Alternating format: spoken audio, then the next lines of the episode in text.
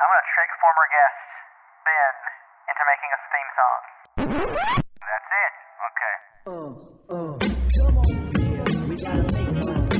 Better, closer, warmer. Uh, all modern art is communistic. I want to be the first man to nut in space. Fuck you. Fuck off. Where are we finding it? Why can't we Better, find it? closer, Why do you guys warmer. keep saying all this change? We're playing Fortnite. Let's have fun. We need to get to that post World War II mentality where Better, closer, no one in the warmer. world is going to Twitch and typing in climate first. Don't tweet us about how our stuff's inaccurate. At this point, I don't think the N word tape would change anything. The piss tape might. From New Orleans to New York. It's the Millennials Podcast, baby. Dude, that was TNT. Welcome back to the Millennials podcast. I am Smith, I am Seth. and we are coming to you live on uh, the fake trader holiday, Labor Day. Yeah, it's weird when you think about how we got Labor Day to where we are now. Like you'd think that at this point we would just abolish it. Like we would just be like, oh yeah, it doesn't even who cares? No more no more day off. Because we basically destroyed everything that everyone worked for. I think that for me, the bigger thing is that Labor Day takes place now and not when it should be, which is May 1st, which is rest, the rest of the world celebrates Labor Day. You know, moving it to September was a deliberate move of the capitalists to prevent international solidarity. Um, so they gave us our Labor Day, but in the other side of the fucking year from when it should well, be. in reality, it's because they know that on May first we're still reeling from all those April Fool's jokes, and we just a day off of school will make us go back to those jokes again. So they got ahead and spread it out a little bit. What day is Labor Day? Or sorry, what, what, what day is April Fool's Day? I can't remember. Are you pranking me? It's, uh, Uh, Are you trying to April Fool me in September? I don't know, Seth. Is it April 31st? No, it's first. Oh! I was wondering why you were saying that because Yeah, it I'm was a month away. a whole, we're reeling for a month, dude. By the Yeah, end of you're April, right. I'm still thinking about all those hilarious pranks that go on. You're right, man. You're uh, right. I think especially about now, today. Especially now that the brands are involved. Boy, Oh, do I man. love a brand Don't you love when Wendy's Twitter is fooling you on April's first? You're like, damn, I just got got by Dave Thomas. Yeah. He has to be in charge of always that Twitter, good. by the way. It has to be him, right? I really hate brands being like entities now that like make jokes on Twitter. And they talk to each other. Yeah. Yeah, it's like Wendy's will tweet something, and Burger King will be like, "Well, guess what? Our burger is better than yours," and then they'll be like, "Well, you suck." And Wendy's would be like, fucking incorrect, sir. Yeah. Have you had Yeah. on our burgers? um, but yeah, it is. It's it's weird. It's this weird capitalist. Just what do you call it? Like when they inject themselves into society, like they try and they try and make corp- literally making corporations into people. They have Twitters like people do, and like you know organizations would. Um, and they talk as if they they are literally one entity, and they are saying this thing. And it's it, I don't know. It, I think it, it almost helps their case for corporations being people when they when they're able to make a singular social media account and tweet their opinions and their jokes and shit out. I remember recently when Planters Peanuts killed Mr. Peanut. Yeah, I mean, what bullshit? I don't even understand. They It's made a so baby peanut. Stupid. And it's A like baby nut or whatever yeah, it was. and it was like baby nut, and then it's like, what did you think people were gonna say about this? But then people are like, oh, well, they actually did it, so you would say baby nut on Twitter, and they get more popular. And I'm like, why does Planters Peanuts need to advertise? If you are at the store, you're and you're buying peanuts, you're probably either buying the store brand, Planters, or some high cost, you know, organic brand that you want. Those are the three things you're buying. It's just like Coca Cola. If I were for some reason, become the CEO of Coca Cola, I'd go into the first meeting and I'd say, Oh, what are we spending on advertising this year? And they're like, I don't know, $6 billion. And I'm like, Okay, don't spend any of that. Spend zero dollars on advertising. Everyone knows what Coke is. You can go hmm. to a third world country where people who don't even know how to speak English and they're just they don't know anything about culture, and you show them the can and they'll say, "Oh, Coca Cola," because it's worldwide. It's like Michael Jordan. It's like Michael Jackson, like those things, like the MJs. You know, you could. Everyone knows what they are. You don't have to advertise it anymore. Toilet Yeah. paper. Who doesn't know toilet paper? You. It is one of the like Coca Cola. You know, you don't have to drink soda. You. Most people who live in America are going to be wiping their ass. Okay. You don't hmm. need to advertise. Most people go in and flip a coin on what brand they're going to buy. It doesn't matter. There's only only one thing matters when it comes to, to, to toilet paper. How many ply is it? That's all that matters. And if your commercial is, oh, we've invented 18 ply toilet paper that somehow costs less than normal paper, then you have a customer in me. And no one can do mm-hmm. that. No one can handle my big dirty shits for some reason. You know, this, this gets us a good point, Seth, about, about capitalism and consumerism as they go hand in hand. We don't need 30 brands of toilet paper or 20 brands of toothpaste. Oh, whoa, whoa. Hey, are you trying to kill the variety of the marketplace? It's like, Because if. go ahead. Go ahead. It's like when you see it's like we talked about it on the podcast before. There was like that uh that guy who took a picture in some what's what country was it? He took it in a grocery store in one of those in a country that's like Oh, in. Cuba. You yeah, talk about Cuba. that Benny guy. Yeah, and he's Yeah. like he's like, oh, can you imagine going to the grocery store and there not being any varieties? And I'm like, yeah, it looks easy. it looks easy as know- shit. You know what's really funny about OA is that Cuba does have brands of food. Yeah. He was He in was a in, like, a surplus store supply whatever. store. Yeah. Like the restaurant doesn't give a shit what brand of beans it's buying. Exactly. They're beans. They are beans. Tell me, please, if some of you stupid brainwashed capitalists can explain to me the difference between two brands of beans, Yeah. I will I will be I will gladly hear it. But I'll tell you mm-hmm. one thing, beans are beans. They all taste like beans. But like if you compare like the the chemicals that are in two kinds of toothpaste, they're gonna be the same fucking chemicals, basically. Guess what? At the end of the day, your teeth are going to be cleaner than they were before. And it all tastes like mint. You can't get chocolate flavor or whatever. And so if it's you fucking do, it's you worse for you. Apparently, it's like It definitely because you're basically just putting chocolate on your teeth. Exactly. So it's like you don't need all these. they- they- They're false choices essentially. It's all fake. Exactly. It's all like- you don't. You don't.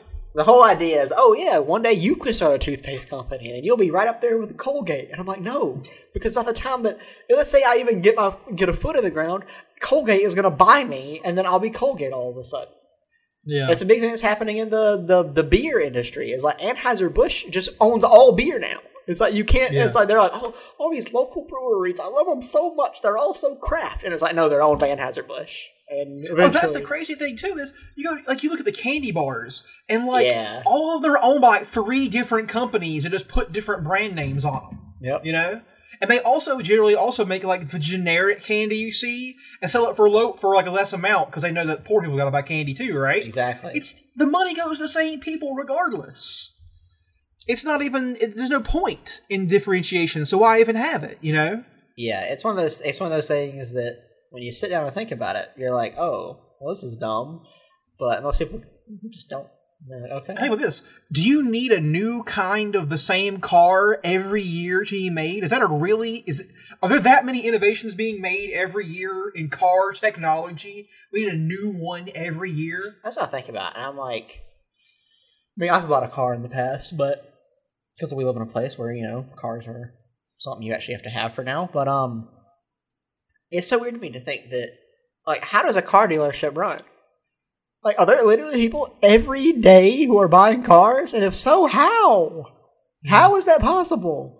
I buy one car and I drive it for six, seven years. Like, I don't need a car every year. How do you how do you do it?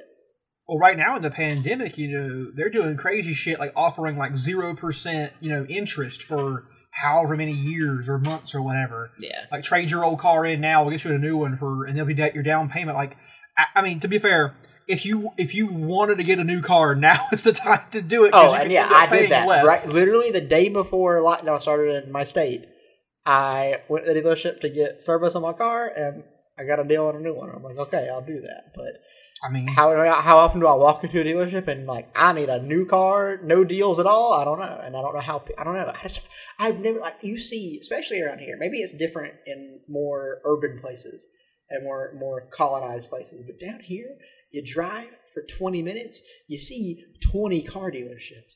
How do mm-hmm. all of them operate and pay their employees and move their stock? How is that even possible? There are more banks, churches, and car dealerships in Georgia than there are people. I don't understand it. No, that's actually true. And mattress firms. That's in all of America. How many mattresses people buy? Like I've got, That- I had the same that one for like five years. Yeah, that is the one thing. One of the conspiracy theories that I didn't care about at first, but I completely agree with now, is that mattress firm is a front for money laundering. Because let me tell you, every city I've ever lived in has had one to two mattress firms, and people aren't buying mattresses every day. And they all say there is one on, uh, right down the road from me that stayed open during the pandemic, didn't shut down at all. It's now open. And the other day, I saw two or three cars just driving in a mattress firm. I'm like, there is no way. First of all, they're driving like two door sedans. There is hmm. no way they are there to get a mattress. Okay, zero percent chance. Something is going on in those buildings because none of them close. Mattress firm stays open, rain, sleet, or snow because something is going on in those doors. Do you think that every major or minor city has like a, a like a mattress graveyard somewhere where they're dumping the ones that are being sold on the books to launder the money?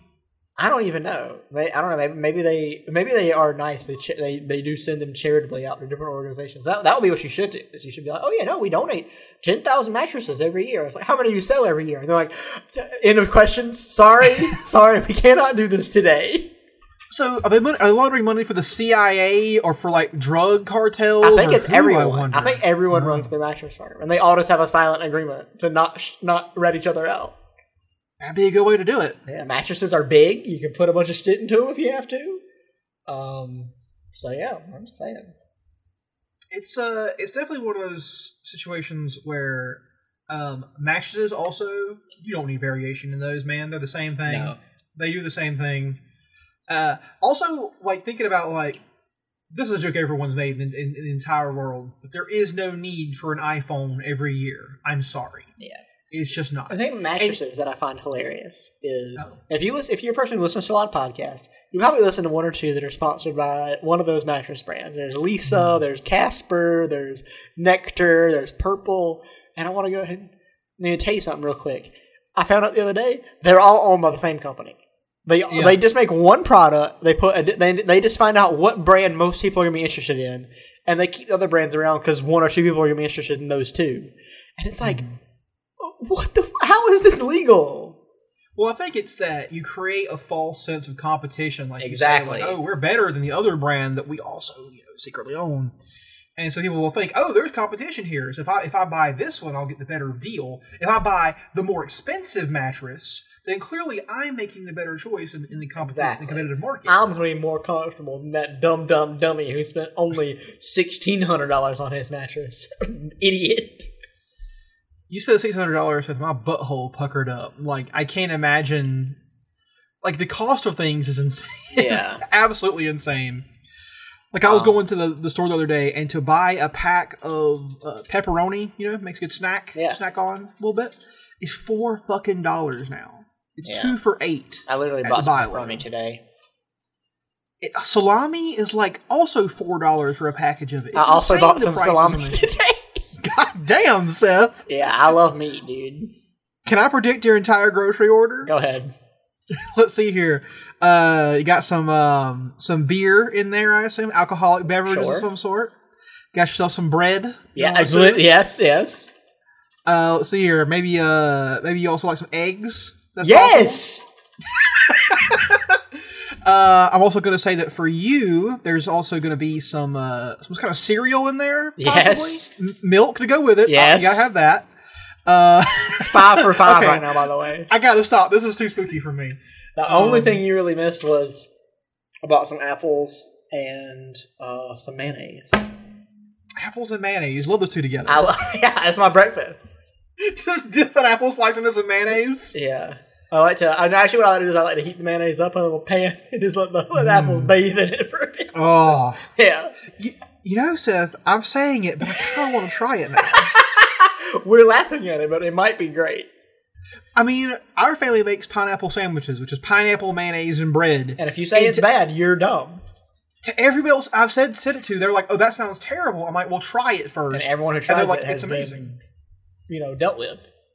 So maybe apple, so maybe apple and mayonnaise taste good together. because we don't even know. speaking of Apple, you were making a point about the iPhone earlier, and I cut you off. So Mhm. hit me with it. This great iPhone point that you're about to drive home for us. Thank you. Go no ahead. one needs a new iPhone every year. and you said something after that. Well, the thing is that, and it, like, I've noticed it in my iPhone, and I know it's a real thing. It's planned, Planned obsolescence. obsolescence. Yes. They make them to break. They make them to break. Yeah. Because they know that that that you need a reason to buy another one. Some people, some people aren't you know, the obsessives who have to have the newest thing, so they make them break, so you'll buy a new one, and it sucks. Yeah, it's the th- thing they do. Uh, the most common thing, the easiest thing to point out is battery life. When you Mm-hmm. first buy your iPhone, fucking motherfucker lasts three days without charging. And then, you know, you get some software updates throughout the year. Eventually, they force you to software update through weird means. And you're like, oh, you know, not, not dies in a day, whatever. I only use it for a day. And then uh, a couple months later, oh, it, it dies in eight hours. Okay, well, now I gotta charge it sometime during the day. And then later, you're like, well, you know what? I have to charge this motherfucker so much. Let me just buy a new one then. It'll be fine. And then you're Jokes on hole. you, Tim Apple. The quarantine makes you stay at home all the time. so My phone's always charging, motherfucker. Yeah. I don't have to go anywhere anymore. But it, the thing is, like, I think about the, the iPhone. I can talk about the battery life, and they obviously are trying to make it die quicker. I mean, and some people will tell you, "Oh, the batteries just get bad over time," and I'm like, "Okay, yeah, sure, a little bit, but we uh, we all know them firmware updates are doing some shit to your to your iPhone as well. It does not explain this. Of course. But I think back to this uh, in the early days of the Soviet Union. They had a desperate need for farming equipment, uh, tractors in particular. They had to, had to farm a lot of fucking land, and so they built these fucking tractors that I. The thing was, the same factory that built tanks for, for World War II could also build tractors, and it required a minimal amount of change to the production line to get those tractors rolling out instead of, instead of Yeah. tanks. They could alternate basically, and so the thing is, these tractors were for, were made mass production as fast as possible. They were cheap as fucking Yeah. hell to make too. A couple of them them- came out uh, confused and they had uh, giant guns on top of it. Exactly, yeah. And so the, the, the watchword for them was uh, sustainability. We need these to be repaired. So these tractors came with a big ass fucking manual, and they were made to be repaired in the field uh, with literal things you had on hand, like baling wire and just hammers and shit to fix this fucking this tractor. And some of them still operate today Yeah. because they have been fixed so many times, and not by official parts, just by random shit that you can plug in there to make it work Yeah. and they still run today. And but our shit, on the other hand, is designed to break. And the, the I mean, and to me, the one of the bigger problems of being designed to break, besides um, the fact that you know rips consumers off and make, basically makes every product we have into a service. You you know you pay you pay for your vacuum cleaner hundred dollars, and then a year later you have to get it replaced. That's basically hundred dollars a year for vacuum cleaner. Um, bigger problem is the waste that it and how we don't even Hmm. care about that. You know, people, oh, my vacuum cleaner doesn't work. Fucking chuck that shit. Who cares? Um, and then you know, there's a fucking a million vacuum cleaners getting thrown out every year, and then they're all in landfills somewhere, and we don't have a place. We don't have a place to do with them because you can't. Nobody wants to take the time to recycle anything. Um, those things are hard to recycle anyway. So then it just puts us in a big cycle where if you made products that lasted, then you wouldn't have all this waste, and you know your carbon emissions would be lower and all this stuff. But that doesn't matter because we need to be- get people buying stuff as much as possible. You know, so you've hit on one of the the central contradictions of capitalism. I can't remember which one it is that Marx said because he he didn't see foresee this exact thing happening, but he had Yeah. the general idea of it of creating so much waste that is there's so much shit in these landfills and these junkyards that is still perfectly you know useful in some way, but it's just sitting there. And at some point, it'll be somebody's job. Capitalism will innovate again to send you into the landfill to dig out the rare earth metals and all those fucking you know iPhones got thrown away Yeah, you know, strip them out and, and, re- and reuse them. But instead of doing that, it's again we're, we're producing for profit rather than need. Because if you just made the phone to last, right, you would not get as much profit out of it because they won't buy, buy a new one every fucking year or two or three years. yeah. But it would last longer and be better in the long run for everyone involved except for the capitalist. Yeah. They're the only person that, that, that doesn't profit in that situation. Yeah, and it's like it And- comes to this. Um, I mean, it's one of the things that I mean, you know, obviously the Trump administration and, and all this stuff doesn't fix it, but it's the whole idea of make America great again. One of the things people used to think was so great is oh, you don't it, they don't make them like they used to, and there's truth to mm-hmm. that. We used to build things to last, like you said, with those tra- like tractors and stuff. Like I used to work on a farm, and we had the Chevy truck. The Chevy that truck was older than the guy who owned the fucking farm, and it still ran, and it was made of fucking solid 100% metal. It was heavy as shit. It didn't get bogged down, and it was one of the most amazing machines I've ever been in, even though it was old as fuck. Because back then they made trucks to last that long. They're like, oh, this truck should last, I don't know, 100 years? Why not? And that's what they made it mm-hmm. like. That's before they realized that, you know, we got to, no, we got to make these, these things cheaper. We got to make them, you know, we got to make people upgrade every five years. That's the, the path that they put people on. And that shit still works. We did used to make things different. And it's just because capitalism didn't realize yet, oh, we can make more money this way. Yeah. Um, It's putting you on a subscription plan for everything in your life. Literally Yeah. everything. It's like I hear these advertisements for these like electric toothbrushes where they'll send you a new head every three months or whatever. Yeah. And it's like, fuck you. I'll just buy a new toothbrush when the old one gets old. Like, I don't understand. What like, they want to put everything in your life on a fucking subscription plan. If it's Yeah. not debt, they want you paying a sub to everything. Literally everything. Like, if you can think, you think of anything in your life, there's a subscription box for it out there, and people fucking love that shit.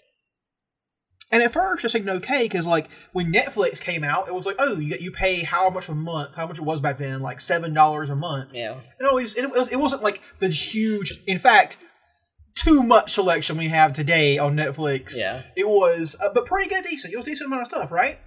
And then all of a sudden, now there's more things that are showing up, and more services, and Hulu, and fucking Amazon Prime, and all these other fucking things. And Quibi. exclusive things. Yeah, Quibi. For The, the big, big kid on show. block now, Quibi. Everyone's talking about Quibi all the time. Exactly. And I'm Ah, that's the joke. No one ever talks about Quibi. That's why. That's the joke I'm making. I actually heard it recently. I People talk about how no one's talking about it. Isn't that the t- that's the that's the five minute or whatever TV show service, yeah, it's like right? five to fifteen minute shows on your phone, and they give a I saw- three month. They give a three month trial, which means you have more than enough time to watch everything they've ever created for free. I saw one show on there where it was about a lady who fell in love with her prosthetic arm. That's okay. Wait, I'm I'm subscribing. Wait a minute. How do you feel about this show? Tell me your feelings. A show you know nothing about. It just seemed bizarre. It was like she loses. I guess she like loses her arm and she gets this like fancy golden prosthetic arm, and she's like in love with it. I don't know. dude. Okay. The premise made no sense. Well, you know what? Let's take it. Let's zoom out for a minute. Let's say Okay. let's say tomorrow you get a knock at your door and UPS guy's like, "Hey, new golden shiny leg for you," Great foley work, by the way. and uh, w- and you put the golden shiny leg on. Do you think you could? You think you find yourself wanting a little want to get some? You think I want to fuck the leg? I'm just saying. I mean, gold is very appealing. I mean, we all can admit that. Yeah. Like the color gold because it looks like piss. So I'm just saying. loves it. Um, I don't know. So maybe. Maybe. Okay, so this show has My- some my- weight. The show has some weight. My heart is open to the idea. okay, yes. okay, okay. it's possible. Um. So yeah, I don't know about all this stuff. Quibi and, and Peacock and Yeah, there's another new one. All of a sudden, yeah, Peacock made a Brave New World show. What the fuck? Yeah, that's the thing is. They they all trying to make like a like a big like sci-fi or fantasy show. I feel like they're trying to be like, well, maybe maybe if we all try, we'll hit the next Game of Thrones. You know, um, obviously not. Which fucking Amazon is doing their Foundation show. Yeah. You- listen here, Jeff. Fuck off. You don't get Foundation. You don't get Asimov. Get the hell out of here with your bullshit. yeah, you don't get Asimov, you get Molotov. He's already got Lord of the Rings. He already got Lord He's of the already- Rings. Is that show still happening? That weird Silmarillion show? I guess. I mean, they spent a billion. Literally, they spent a billion dollars to get it started. So I assume so. Um, I think he wanted he wanted to make a culture TV show as well, and I'm like, if there's any if there's any Yeah. property that, that is like completely anti-capitalist, it's the culture series. Yeah, Fuck off. Jeff. All TV shows are culture, you idiot. You don't have to say you're gonna make a TV show that's culture. Oh Uh, my god. What Gotcha. a blind idiot. It's just so weird that Jeff Bezos is a huge fan of stuff like The Expanse, which he you know personally got to come to, to Amazon. Yeah. which is a show which he's the villain of that show. Like, Literally. he would, he's the bad guy. Yeah. it was when I first heard that it got canceled and it got picked up, and at first I was like, "Oh, Amazon's just you know making a business move." Then I've heard Jeff Bezos personally was like, "I need this show," and I'm like, "What do you get out of this show?" I really want to sit down and ask him, "What do you get out of this show?" Yeah. Also, how much Krav Maga do you know, and how dangerous is it? Because I'm, I'm thinking about taking a run at you, buddy. It's like uh I watched the new uh Star Trek Discovery series and at one point they're mentioning the precursors to space, you know, to, to like where they're at in Star Trek and they're like they mention the Wright brothers and then they mention Bernoulli or whatever. And then it's like an Elon Musk. And I'm like, wait a minute, Wait, hold up. go back. One of these things does not One fit. of these things is not like the other. yes. Because Elon Musk's greatest contribution to science so far is recreating things that were done 70 years ago by guys with abacuses. All right? Like, I don't think that he deserves a whole lot of credit for that. What is the plural of abacus? I think it is abacuses. Really? Maybe abac- Abacus. abaci. Um, Abacusy. Moving on. um, yeah, that is cringe.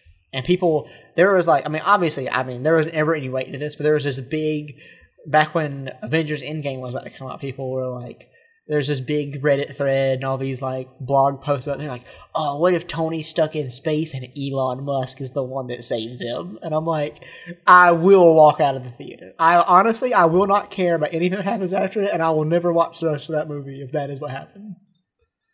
He was in Iron Man too. He was. and he, he basically just gets owned. Yeah, he by Tony does. Stark. That's the best part. Tony's like, It's fuck that guy. Yeah, he's like, you just kind of suck.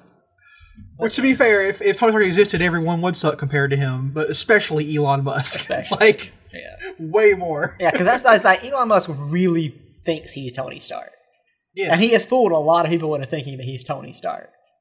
He really has. And It's- we it's literally discussed this last week. But if he was put in the same scenario as Tony Stark was in, we would not have the same outcome.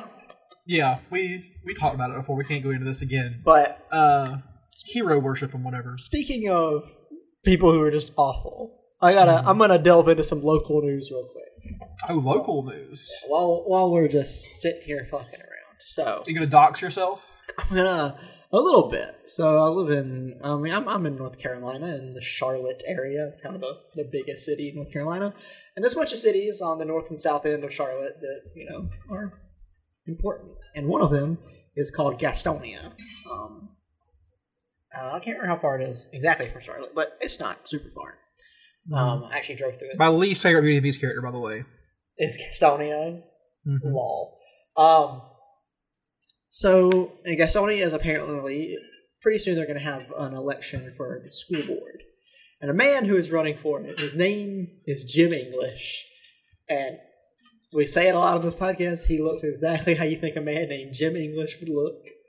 He does. I want to go ahead and point out I'm getting all this text is coming from the Gaston Gazette, the paper from Gastonia. This is the online version. It's good and name.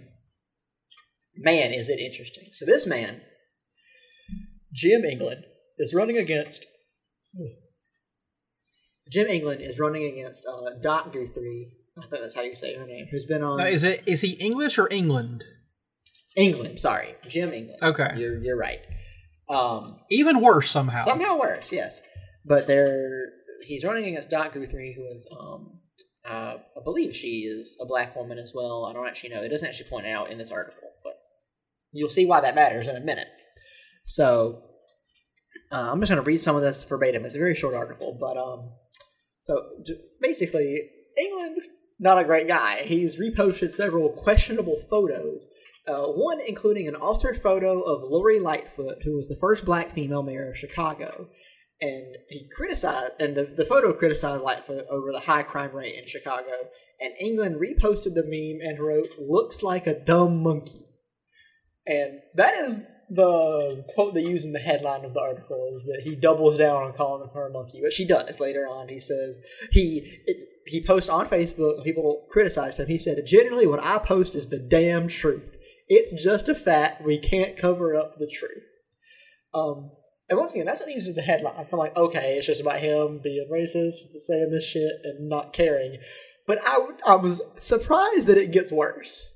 So, um, he also claims he didn't call her a monkey because she's black. He just called it because she looks like a monkey. There's plenty of white people who look like monkeys, which is his defense. Mhm. Um, he, in his words, I've seen white people who look like monkeys. Um, Bro, we all look like fucking monkeys. yeah, They're our that's cousins. Kind of the point. This is not the defense you think it Um, is. And then later, he shared a photo of a black man punching a white man at a protest in St. Louis, Missouri. And he wrote in the comment, "The black bastards need to be shot." Whoa, shit. So that's his comment. He didn't say he didn't say the protesters, the rioters. He didn't use any of the PC words for black people. He just said the black bastards need to be shot. And then later he doubled down on the post, but he admitted that the word bastard was a bit harsh. So Yes, that was the problem. and guess what? Guess what? I was like, all right, all right, England. You you said something terrible, but you you said that bastards was a bit too far. And I'm like, okay. But later, he posted a photo from July of protesters in front of Tony's Ice Cream, where he wrote, "Hopefully the police will get the black bastards out of there and keep my lifelong friends safe. If they do not leave, shoot the bastards." Where he uses the word bastards two times again after saying that he thought that it was too harsh. Still not the problem. Exactly. Jim. But the fact that it's so funny to me that I mean the thing is he's obviously racist. That's not that's not a question at all. But he was like, okay, bastards is too far. But then he says it twice. I'm like, Right. was it too far?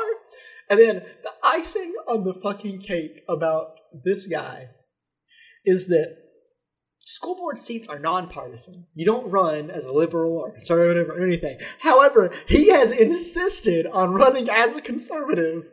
And when asked about this, he said he wants to do it to keep history, the Bible, and our police in our schools, and to throw out the socialist Democrat teachers who are brainwashing our children. First of all, he's using the word bastards because you can't just say the N word, which is what he really wants to say. Yeah. Let's be honest with ourselves here. Also, what history is he trying to preserve here? I mean, I know what history he wants to preserve, but I don't. And also, isn't just the idea that you want to keep history, the Bible, and the police, isn't that brainwashing? Like, Aren't you Yeah. doing? But it's not brainwashing when you're instilling the right principles in people. That's not brainwashing. it's insane to me that this is. Remember how back back in like 200 years ago when the primary for Democratic Party was still happening, and they said that we can't put Bernie Sanders up there because they'll call him a socialist. Yeah. Well, I've already seen Trump ads running where it has like Kamala Harris laughing laid over you know protesters you know burning down cars and shit. Like they already say that Joe Biden is the far left you know candidate. Guess what? Dipshits didn't fucking work. And this guy running for school board is saying the socialist Democrat fucking agenda. What are you talking about? Yeah. Where? None of my teachers What? were that cool. Only in college did they ever get that cool. And in my opinion, college is mostly just going to turn you into a liberal. If anything, I mean, most of my professors wouldn't even fucking talk about Marx, you know, or socialism. Yeah, and it's on. And uh, you mentioned that the other day. I haven't gotten any yet. I've gotten. I get a lot of political like mail, like junk mail. Like literally, I don't even. I don't know anything about this lady named Dr. Kristen Baker, who apparently is I don't know a senator or something in North Carolina. I don't know shit about her. That's on my. That's on me. I should know more. But I literally got one. I got two ads. I put them next to each other. One of them was like. Kristen Baker is the worst person to ever be from North Carolina. She is a doctor and she's done nothing about the pandemic. We need to get her out of her office immediately, vote against her, and then a bunch of stats. Oh, she's bad. And the next one was like, we need Dr. Kristen Baker in there. She is a doctor and she has done so much for the pandemic. She's kept our schools locked down. She's done this, and then a bunch of stats. And I'm like, okay, well, if I'm some egghead, I got no idea what thing about Dr. Kristen Baker. So whatever, I threw those away. I haven't got any presidential related, but a friend of mine who also who lives very close to me, he sent me pictures of mail he got. That oh my god, I wonder if I still have these messages. It'll be great. Um, basically, it's yes. So th- this one says Joe Biden has completely embraced the radical left. higher, ta- Yes. higher taxes, open borders, Green New Deal. Um, yeah, and uh-huh, and that's all true. And then they don't. It is not even strong enough of an attack on Joe Biden. They use a Bernie Sanders quote. The quote next to it says, "Many of the ideas we fought for that just a few years ago were considered radical are now mainstream." Bernie Sanders DNC convention speech. Isn't it sad that the the corpse of Bernie Sanders has been trotted out to to stand for Joe Biden? And then they decide to use uh, quotes from uh, completely out of context quotes from Joe Biden. Um, Yeah. that are about how he's gonna that your taxes are gonna be raised, not cut at a South Carolina rally. Um, it's how he's gonna have citizenship for 11 million undocumented folks, and then he was like, "I guarantee you, we're going to end fossil fuel." None of this is actually true. It's No. completely out of context. The oh, and then the icing on the cake is that at the bottom of it, in in a big red box, it says the Bernie Biden agenda: radical, reckless, wrong. As if those two work together in any way at all. Jesus Christ, dude! And it's just, It's it's just- just, to scare fucking dumb conservatives. Like, oh, I, I didn't even know that Biden and Bernie were best friends because they're not. Mhm. What do you mean? Oh, man. I just love the headline. Joe Biden has completely embraced the radical left. Meanwhile, AOC got one minute to speak at the DNC, and Yeah, had to say a bunch of scripted bullshit. well, what she did was she nominated for Bernie, Bernie Sanders for the presidency, Yeah. uh, or for the candidacy, and it was a procedural thing, but it pissed off a lot of MSNBC people who were like, "How dare she go against the will of the people?" or whatever. Uh, but Seth, I'd, I'd actually like to talk to you real quick Yes. about Joe Biden for a minute. All right, hit me with it. So here's an actual thing Joe Biden is doing. Uh, this is the Washington Post. Came out today, I believe. Uh, I'm just read to you verbatim here. Uh, when Joe Biden released economic recommendations two months ago, they included a few ideas that worried some powerful bankers. Allowing banking at the post office, for example, and having the Federal Reserve guarantee all Americans a bank account. But in private calls with Wall Street leaders, the Biden campaign made it clear to those that those proposals would not be central to Biden's agenda. Quote, they basically said, listen, this is just an exercise to keep the, the Warren people happy and don't read too much into it, said one investment banker, referring to liberal supporters of Senator Elizabeth Warren. The banker, who spoke on the condition of anonymity to, pers- to describe private co- talks, said that the message was conveyed on multiple calls. So, Joe Biden isn't even embracing the moderate left. Yeah. Like, he doesn't give a shit. And it all goes back to the idea that once again, as any politician in the world, you can say anything you want to get elected, and then you don't have to do any of it, and you can get reelected. I mean, Trump has not delivered on almost any of his campaign promises, but people are like, also, I got, I have to criticize. I think I've already done this before, but I've got to do it again because it pisses me off so much. The other day, I'm driving down the street, and there's a guy, a guy who does not understand how front license plates work. You know, if you get one of those license plates that has like a slogan on it, you put it on the front of your car, so you can't put it on the back, mm-hmm. right? No, what this guy did was he took, he punched four holes in it, and then took a bunch of zip ties and zip tied it to his trailer hitch on his truck, Now just just so that it's facing outward and you can read it. And what it says is Trump Pence 2020, no more bullshit. And that has become a grassroots slogan for the 2020 Trump campaign. And I just want to just want take a step back and be like, if you're saying that you are tired of bullshit, but he's the incumbent, what are you saying? What what is what what do you you know more bullshit? That's the bullshit. What do you mean? He's got to have four more years, Seth. There's so much bullshit in there to get rid of. He hasn't finished it all yet. It's like it's like one of those like drain the swamp things, which is one of it, which is his first thing, and it's like it's a completely empty statement that means nothing and has absolutely no research or intellect behind it.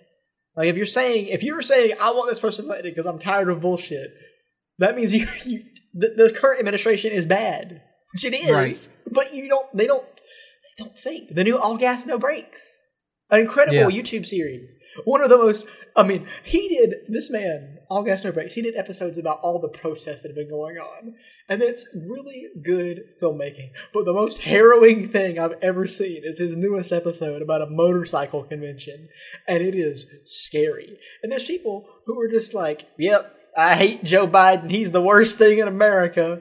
And no more bullshit. Vote for Trump. And I'm like, what does any of that mean? What do you actually have against Joe Biden? What does a guy like you actually hate about Joe Biden? What does he disagree with you on at all? Yeah. What? I, I was. I was. That is one of the scariest things I've ever watched in my life. Is the newest episode of All Gas No Brakes. I will say I will say this. Um it's kind of reminds me of Obama in 2012 when they were like, "Okay, we got to vote for Obama again." You know, it's like but he didn't do anything those first 4 years. So why should I have any faith he'll do anything these last 4 years? You got to understand like he he had he came in with a super majority. Like the Democrats could have done anything. Yeah. They could have fucking done anything. And they chose to do the Affordable Care Act. And then not prosecute any of the bankers involved in the, the 08 crash. Like, I don't understand. Even now, looking back, I'm not sure why I was fooled into that. Like, why did I go vote for him again? I don't understand it. Well, I mean, your other option was Mitt Romney. So I mean, No, the other option was to not vote at all well, and just yeah, sit it out. Plenty people do, and I mean, Obama still would have won for in that, sure. that scenario. Oh yeah, he Um, didn't win Georgia, so I count. My vote didn't give a, didn't count one bit. Yeah. Uh, I saw a great Onion headline that was um, the Democrats plan to campaign even harder in California and New York to win the the popular vote by even more this year. How crazy is it, by the way, that if if you vote in a state and the person you voted for doesn't win that state in It doesn't particular, matter. Your vote just you might as well fucking not even gone. yeah, you wasted your time. Because aside from these so-called battleground states that aren't even really that much battlegrounds anymore, like they pretty much have their shit decided beforehand. The elections are decided. Like Yeah, um, if people can talk about how Trump election was surprising, and for overall it kind of was. Like I kind of, I really thought that that election was going to be a coin flip, and you know, it ended up being on Trump's side.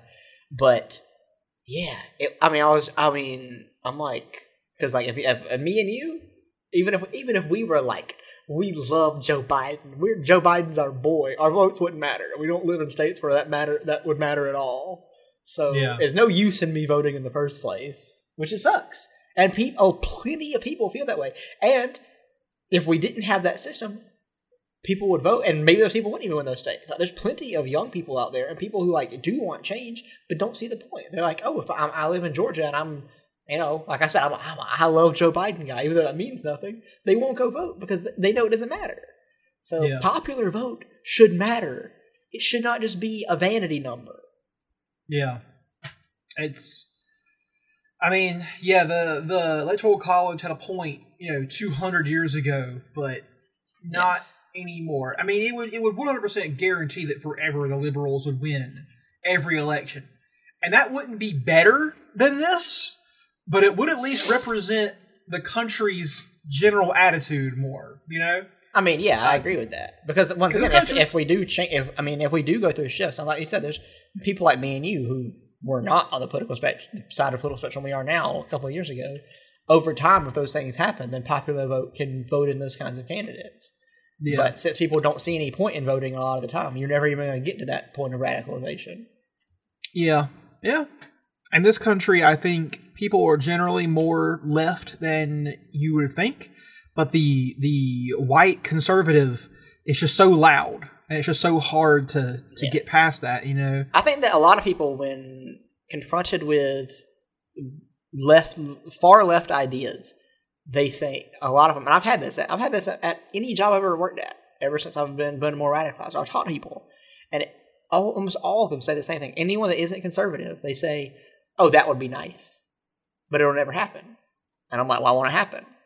And they're like, "I don't know. People aren't going to vote for it." I'm like, "Oh, who are the people? Like, what do you mean?" Well, the response I've always gotten from talking about left ideas is, "Oh, that would be great." Like they they support them. Like even Yeah. conservatives I've met, as long as you don't say words like socialism or Marx, they'll be into it. Like they'll, they'll be like, "Oh yeah, it makes total sense."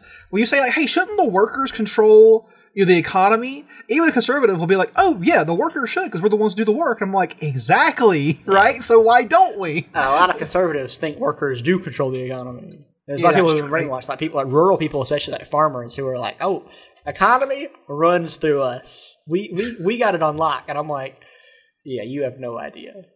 Like there are folks who think that Jeff Bezos does actual work. Yeah, it's like we talked about it with the Chernobyl thing, where it's like the janitor and the scientist had the same fucking apartment, and you know why? Because their value as people is not un- it's not monetary. Our value to society, we're, we if if we're all on the same on the same playing field, if we're all thinking the same way, it's one. We're all one Mhm. person. That's what we do. Like I mean, you know, the, the example is like Jeff Bezos. Let's not talk about Jeff Bezos. Let's talk about an, a guy who actually does work at Amazon, a, a well-paid developer, like somebody who's has, running all their e-commerce shit. You know, who works all day. I don't know, probably works mm-hmm. weekends. Probably works ninety hours a week or some shit. That guy, you know, I, and I, once again, I'm not saying the job isn't hard. I'm, I'm sure it is. Th- those kinds of jobs are incredibly demanding on a person, just like we talk about game developers. But and if, if we didn't live in a society like that, if we lived in a post-capitalist society, a person like that would be treated just like everybody else, and it mm-hmm. wouldn't be necessarily be a bad thing. In the end, it's a good for everyone. And also, he wouldn't have to work ninety hours a week. He'd Right, Be I'm about treated, to say, he'd be treated a lot we better. Give that job to four people so they can all have an even amount of time That's the working. thing. And all like- those people, even if 40 hours at their job is harder than 40 hours being a janitor, everyone's valued the same and everyone gets compensated generally the same. And we Mhm. all we all work together to achieve something. And at that point, people who are if you're even in that in that in the world we want to create, people are like, oh well, who's gonna fucking go develop Facebook if they're not getting paid? I'm like, we wouldn't need Facebook.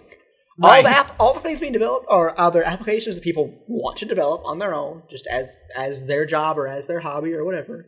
There would be, Mhm. you know, municipal applications, you know, to get, you know, electricity, water, all that stuff running, everything going together. And then, you know, like I mean, this falls under the same category, but you know, stuff like entertainment, like video games, all that stuff. Like all these companies that are now companies would just be collectives of people who are like, oh, I want to make a game, and guess what? I don't have to have crunch time anymore. I can just make the fucking game that I want. And Right. that's what it would be. And people don't understand that. People like people always think, oh well then, you know, who's gonna you know, make the Nabisco crackers different from this crackers? So what there there'd be crackers. And there would be at that point we have a machine that does that for us anyway. And the people would be Yeah. consuming and living their lives.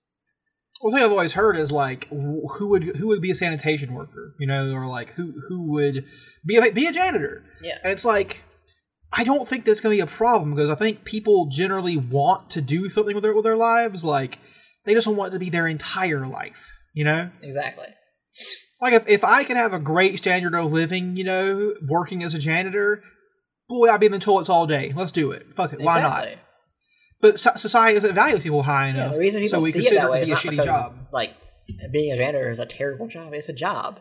It's because you know generally if you're a janitor you don't have a high standard of living, and people are like, oh, that's frowned upon. And I'm like, if we didn't live in a society where there were high and low standards of living, no job would be frowned upon.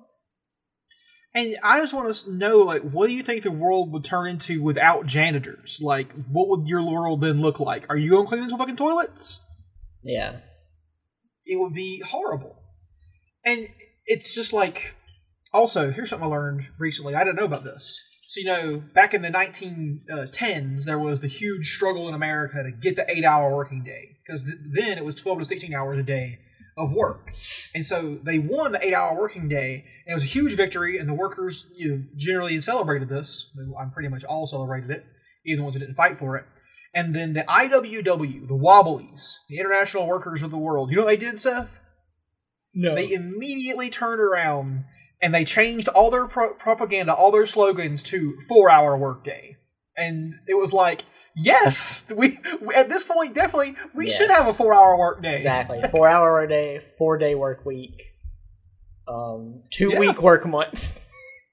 Like I think we should we should eliminate the the idea of weekends. Like we get rid of that, and everyone just works four hours on a, four days. Whatever whatever four days you choose is up to you. You know. Yeah. That's that's all on you, man, and you you do it. Like I know the idea of eliminating weekend sounds, you know, I saw the reaction in your face, but it's Yeah. like we still need things to run on the weekends, right? Someone's got to fucking watch nuclear power plant. Someone's got to fucking serve food on the Yeah. weekends, oh, Or we'll be in right? Chernobyl. Yeah, we will be. But just like let them choose. What's your weekend, man? How do you want to spread it out? In fact, yeah, it should be yeah, it should be three days a week. Where you're just like, I'm not doing anything today. Like this, Hell this is my time. And Be- be- Because our crisis, in case people don't know this, the crisis of our time, and Marx predicted this, is overproduction. We make too much stuff too well. And you and then that creates, we were talking about earlier, the idea of planned obsolescence and artificial scarcity and stuff like that. We have to pretend like we need to make all this stuff at the volume that we do Yeah. to make society function, when really you don't need all that. And if you just made, if you produce not for profit, but for human need, everybody could work less. Because we don't need all of it. We already have, we live right now, in, right now, we live in the, the post-scarcity sci-fi future. But it's not distributed evenly. Yeah. People at the top get all of it, people at the bottom get nothing. If we were to fix that and distribute it evenly, everybody's standard of living would raise. yeah, A few people's standard of living would fall, but fuck them. We don't Yeah. care about very, them. Very they suck. people. Yes. And the thing is, the worst part about all this, in my mind, is they would pretty still have pretty good lives by my standards. Yeah. They'd have you know enough. Yeah. Um, it's like, and there is obviously some arguments for things like climate change, and we're gonna have to like we're gonna we are gonna have to do some things that are like degrowth. Some sacrifices will have to be made Yeah. for you know a certain amount of time. But I'm fine with that because it would mean the continued survival of the human species, which we are currently not achieving. Yeah, I'm fine with that. I think we need to have you know like especially in a country like America, like there's recycling should be a much bigger deal. Um, you know, a waste management should be a much bigger deal. And yeah, we don't uh we don't take those things seriously. Like if you told me that my my food choices are going to be limited for for the rest of my life, even I'd be like, okay, sure, why not? If it if it saves the planet, if it ensures future generations can live, and I just can't have, I mean, it would suck to not uh, you know, have like I don't know Chinese food ever again. That would suck, but I mean, people have lived through worse. You know, to be honest, Yeah. the sacrifices we would have to make to save the planet are incredibly light compared to sacrifices people are going to make in the future if we don't make them now. Yeah, It's it's just how it is. But we're not because there's, there's too much profit in maintaining the system as it exists now. yeah, And so that sucks. It's like uh, it's people ask me, you know, Smith, why are you for eco Stalin? And I'm like, well, because we need some. We we're gonna need to crack down. and We're gonna need to fucking eliminate some of the, the the creature comforts we come to enjoy. But people don't, and Americans especially, Americans hate making sacrifices. We hate the idea of sacrifice. Yeah, because even the poorest among us don't see ourselves as sacrificing anything because we, we, buy into the propaganda, live in the country in the world kind of stuff. But really, we're not all seeing the benefits of it, you know?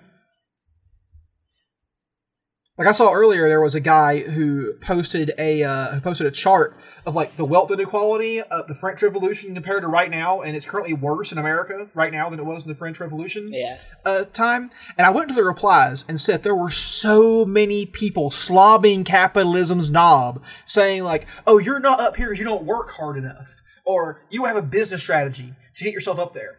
And it's just like you, that's not achievable. You won't ever get there. and that's like it's one of those things where once again, no matter what, no matter how hard someone works, no matter any of that, a lot of it comes down to luck.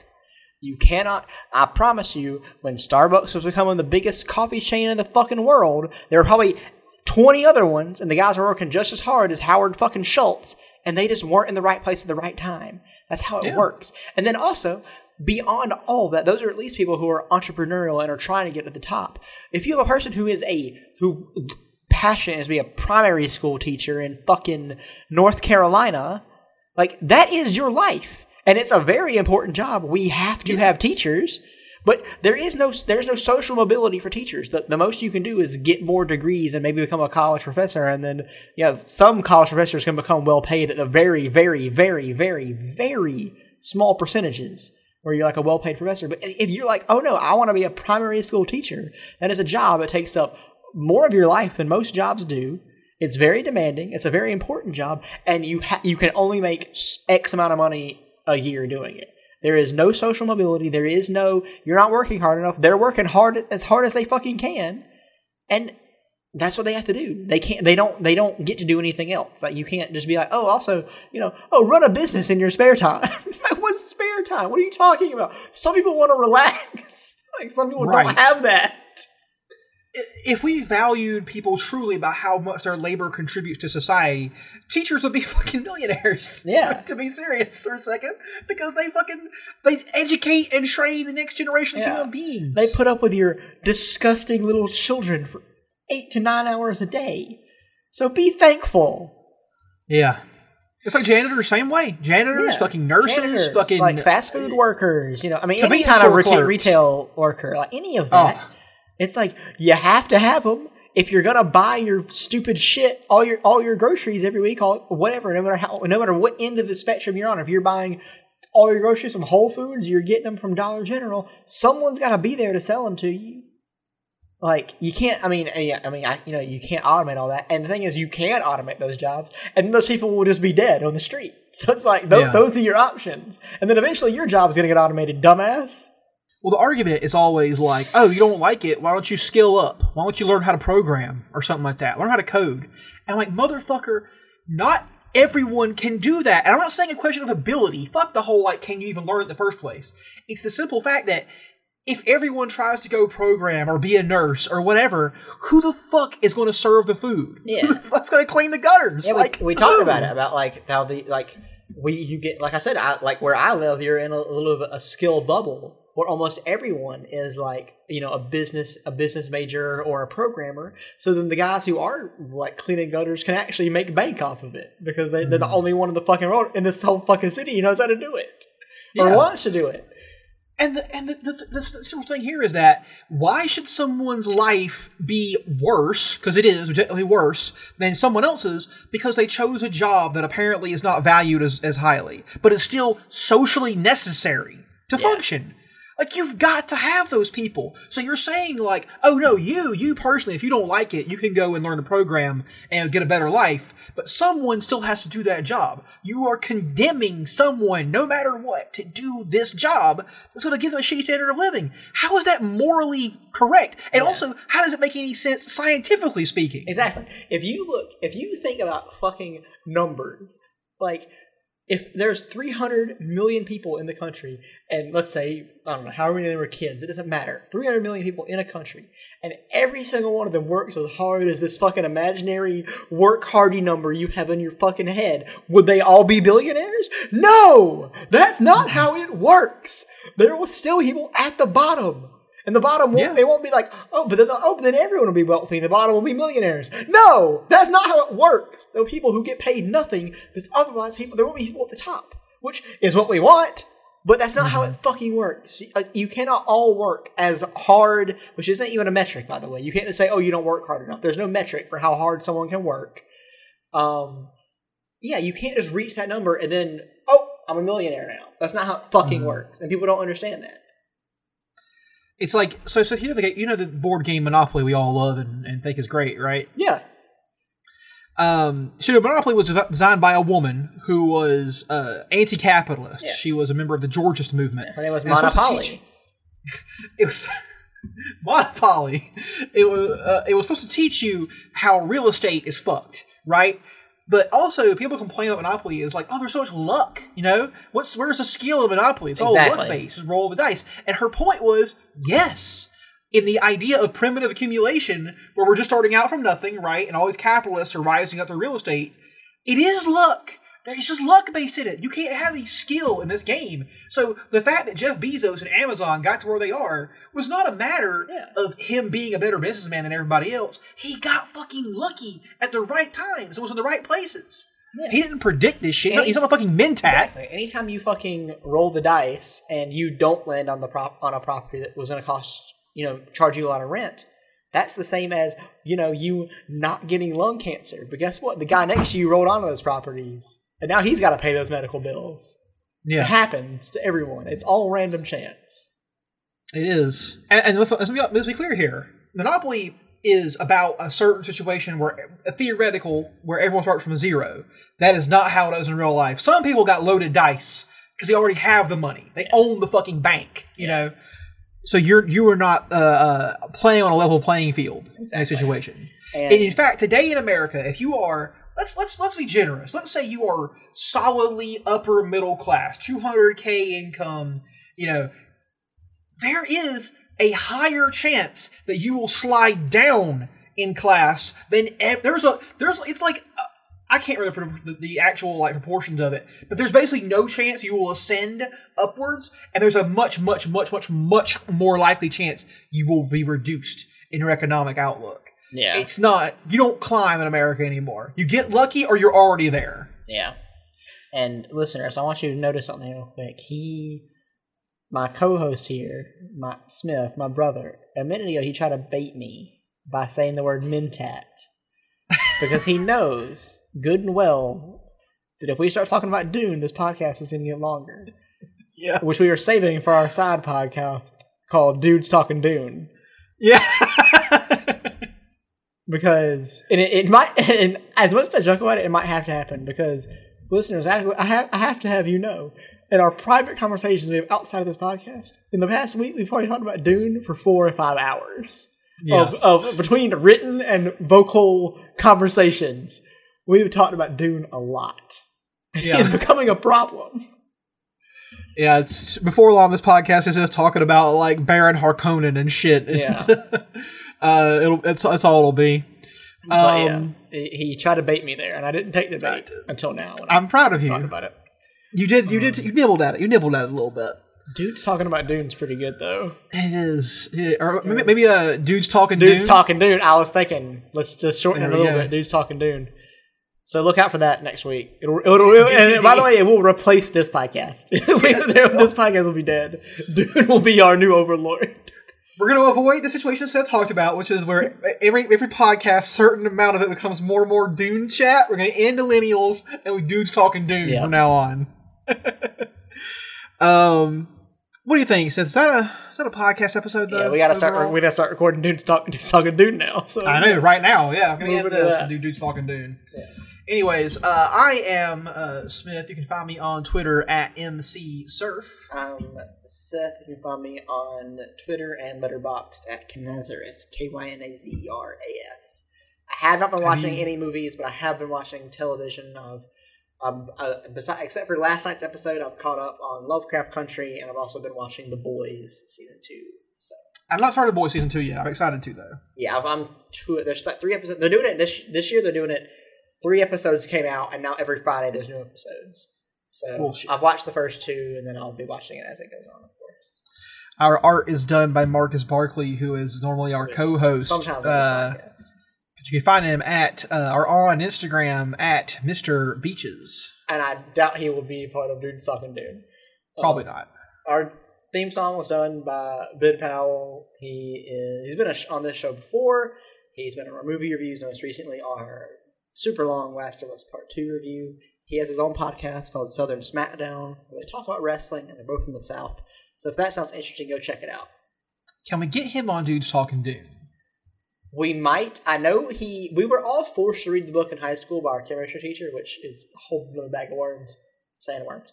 Um, and he did not like it.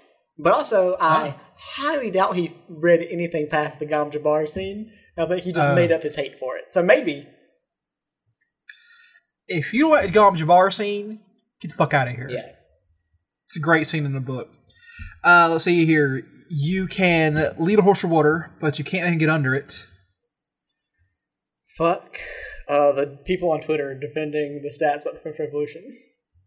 Uh, fuck Jim England. Yeah, fuck that guy for sure. Bastard. Uh, yeah. Uh, let's see here. Um, we have stopped trying to solve our problems and are trying to outlive them. and from New Orleans to New York, that's the Millennials Podcast, baby. We're out. Out.